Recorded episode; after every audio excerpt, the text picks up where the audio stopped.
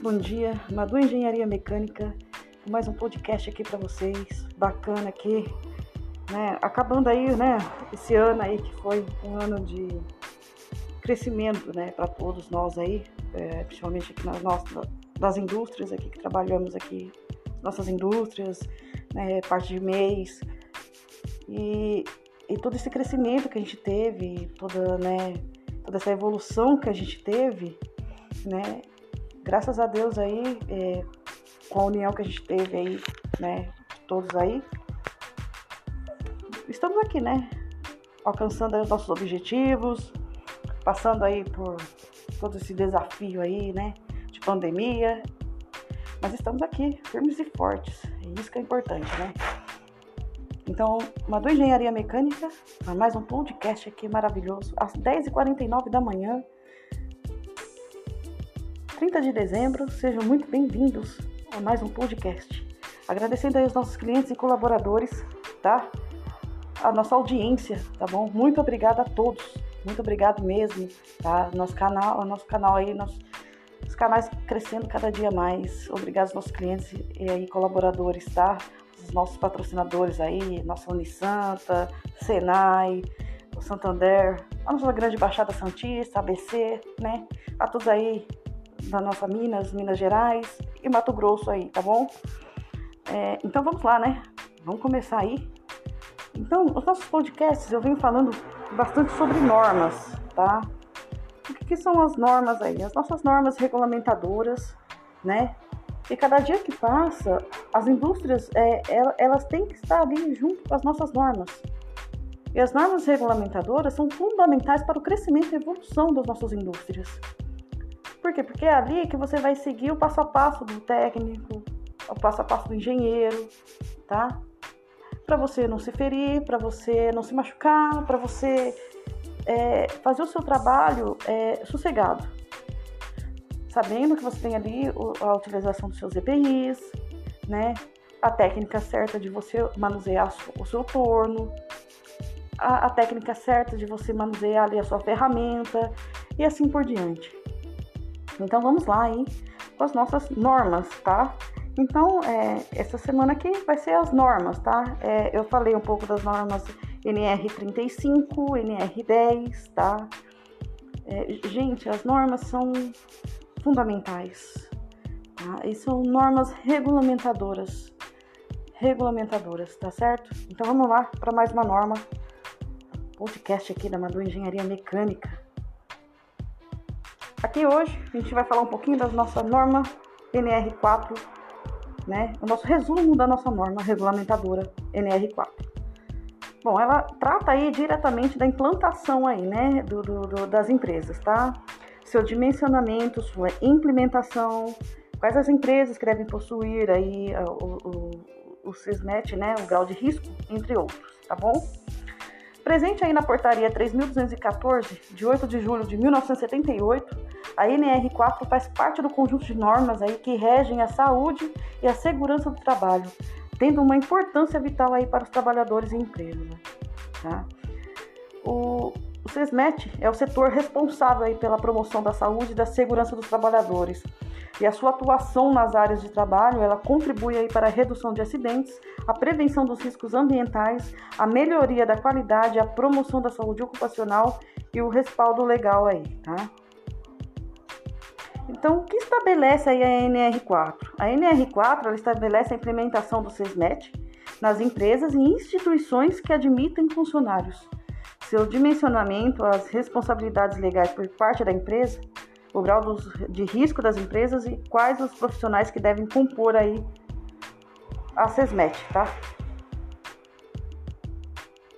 Então, o que, que a nossa norma regulamentadora aí é, 4, né, da portaria 3.214 de 1978, ela estabelece os critérios aí, tá? Que devem ser adotados para composição, estabelecimento e dimensionamento do SESMET em todas as empresas e instituições que possuam trabalhadores. A norma define que profissionais que compõem o SESMET serão dimensionados de acordo com o grau de risco da empresa e a quantidade total dos funcionários diretos e indiretos que atuam no ambiente do trabalho. Mas os, os profissionais né, que compõem aí, né? Médico do trabalho, engenheiro de segurança do trabalho, o técnico de segurança do trabalho, tá? O enfermeiro do trabalho e auxiliar de enfermagem do trabalho. A partir do CNAE, que é a Classificação Nacional das Atividades Econômicas né, da empresa, é definida aí no quadro 1 da NR4 o grau de risco da, da empresa, tá? Que grau de risco que representa o nível geral dos, de riscos presentes na natureza da atividade, por exemplo, aí, comércio em geral, né, que apresenta o grau de risco 2, não apresentando um grande risco à saúde dos trabalhadores aí. Porém, há atividades como a construção civil, que registram maiores níveis de acidentes, podem ser classificadas até como grau de risco 4, devido à quantidade de gravidade dos acidentes que podem ocorrer nesse setor. Uma vez definido o grau de risco, a partir do dimensionamento dos trabalhadores, né, no ambiente aí de trabalho, é definido aí pelo quadro 2 da NR4, o dimensionamento geral aí do SESMET, tá? E o que é o grau de risco na NR4, né, na nossa norma regulamentadora 4 aí? O grau de risco representa o nível geral de riscos presentes na natureza da atividade, tá? Por exemplo, aí, comércio em geral, né, que apresenta o grau de risco 2, tá? E mais a parte civil, a construção civil, que apresenta o risco 4, tá? O nosso dimensionamento da SESMET, né? De acordo aí com o, o dimensionamento do SESMET, ela pode ser definido como, né? É, centralizado, implementando aí para atender a demanda de uma empresa que possua ou, ou vários estabelecimentos dentro dos limites de 5 mil, é, mais de 5 mil metros de local onde são realizadas as atividades da empresa, né? E o dimensionamento comum, né? Com o intuito de atender a demanda quando a empresa contratante não possui o, o total de funcionários que enquadra aí no quadro 2 da NR4, né? Quais são as responsabilidades dos profissionais aí? Algumas das principais responsabilidades aí que competem os profissionais, tá? Desenvolver e implementar os conhecimentos da segurança e medicina do trabalho, reduzindo ou eliminando todos os riscos presentes no ambiente de trabalho com potencial aí de causar danos à saúde ou à integridade física dos trabalhadores, tá? Eles vão determinar também o uso dos EPIs e contratar que todas as medidas de controle implementadas não foram, não foram suficientes para eliminar totalmente a presença dos riscos no ambiente de trabalho, mantendo aí os abaixo dos limites da segurança, né? Eles atuam também com conjunto com a CIPA, tá? Elabora programas e campanhas de conscientização e orientação visando a promoção de segurança e saúde dos trabalhadores, né? Prevenindo acidentes, né? Conscientizando da importância da segurança aos empregados, né? Os empregadores aí informando sobre os dados de acidentes de trabalho, doenças ocupacionais. Isso é o impacto que dá na empresa, né? Estimulando aí a investir na segurança do trabalho e realizar a investigação de todos os acidentes e doenças ocupacionais ocorridos na empresa, né, registrando aí, descrevendo com todas as características, independentemente da existência ou não de vítima, documentando aí os fatores ambientais, os agentes de riscos, as características dos trabalhadores envolvidos e todas as informações que possuam relevância. Então, tá aí a nossa norma regulamentadora NR4. É, gente, a nossa norma regulamentadora NR4 é uma das normas que a gente segue muito na indústria, né? Uma das principais. Qual que você segue na, na indústria ali? Bom, aqui nós seguimos NR35, né? NR10, NR12, tá? NR4. Por quê? Segurança do trabalho vem em primeiro lugar, né? Ali envolve profissionais de segurança do trabalho, técnicos em segurança do trabalho, médicos da segurança do trabalho, enfermeiros auxiliares de segurança do trabalho. Então todos ali trabalhamos numa equipe, tá? Conscientizando ali os nossos técnicos e engenheiros que trabalham ali na sessão, conscientizando com reuniões, palestras, é, é, conscientizando com cursos do Senai, com EPIs novos que chegam, como é utilizado os nossos EPIs, a forma certa e correta de ser utilizados, né? E isso é importantíssimo.